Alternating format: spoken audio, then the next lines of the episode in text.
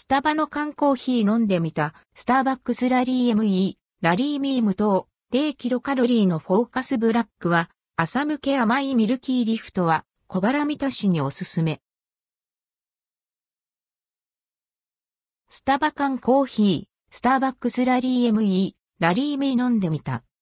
スターバックスの缶コーヒー新商品、スターバックスラリー ME、ラリーミーフォーカスブラック、スターバックスラリー ME、ラリーミーミルキーリフトがセブンアイ店舗限定で5月16日より販売されています。アンドルドクオースタバの缶コーヒーレッドクオー、どんな味なのか飲んでみました。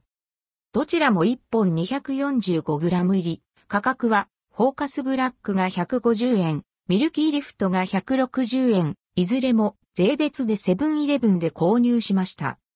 結論から言うと、お店で飲むコーヒーにはもちろん叶いませんが、無糖のフォーカスブラックも甘めのミルキーリフトもそれぞれに満足できる味。普段あまり缶コーヒーを飲む機会がなかったものとしては、缶コーヒーって結構美味しいんだなという印象を持ちました。あと個人的には缶が持ちやすいのも気に入りました。細長い形状もそうなんですが、すべすべしたマットなパッケージもなんとなく心地よくて、つい手に持って口へ運びたくなります。以下、詳しい味のレビューをどうぞ。スターバックスラリー ME フォーカスブラック味レビュー。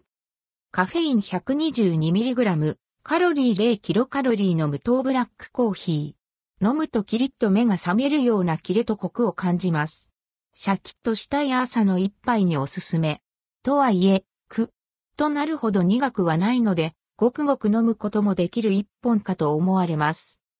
飲み口が小さい缶コーヒーだから仕方ないのですが、コーヒーの香りは弱め。でも、口に含めば香ばしさを感じます。暑い日にしっかり冷やして飲みたくなる。クッキーやチョコなど、ちょっとした甘いものと一緒に飲むのも良いかと。スターバックスラリー ME ミルキーリフト味レビュー。カフェイン 101mg、カロリー 88kcal のミルクコーヒー。ほわからんとまろやかにミルクの甘みが舌を包み込む味わい。甘くて飲みやすいんですが、ベタっとした甘さやしつこさがないので、普段ほぼブラックコーヒーしか飲まない私も美味しいな、と感じました。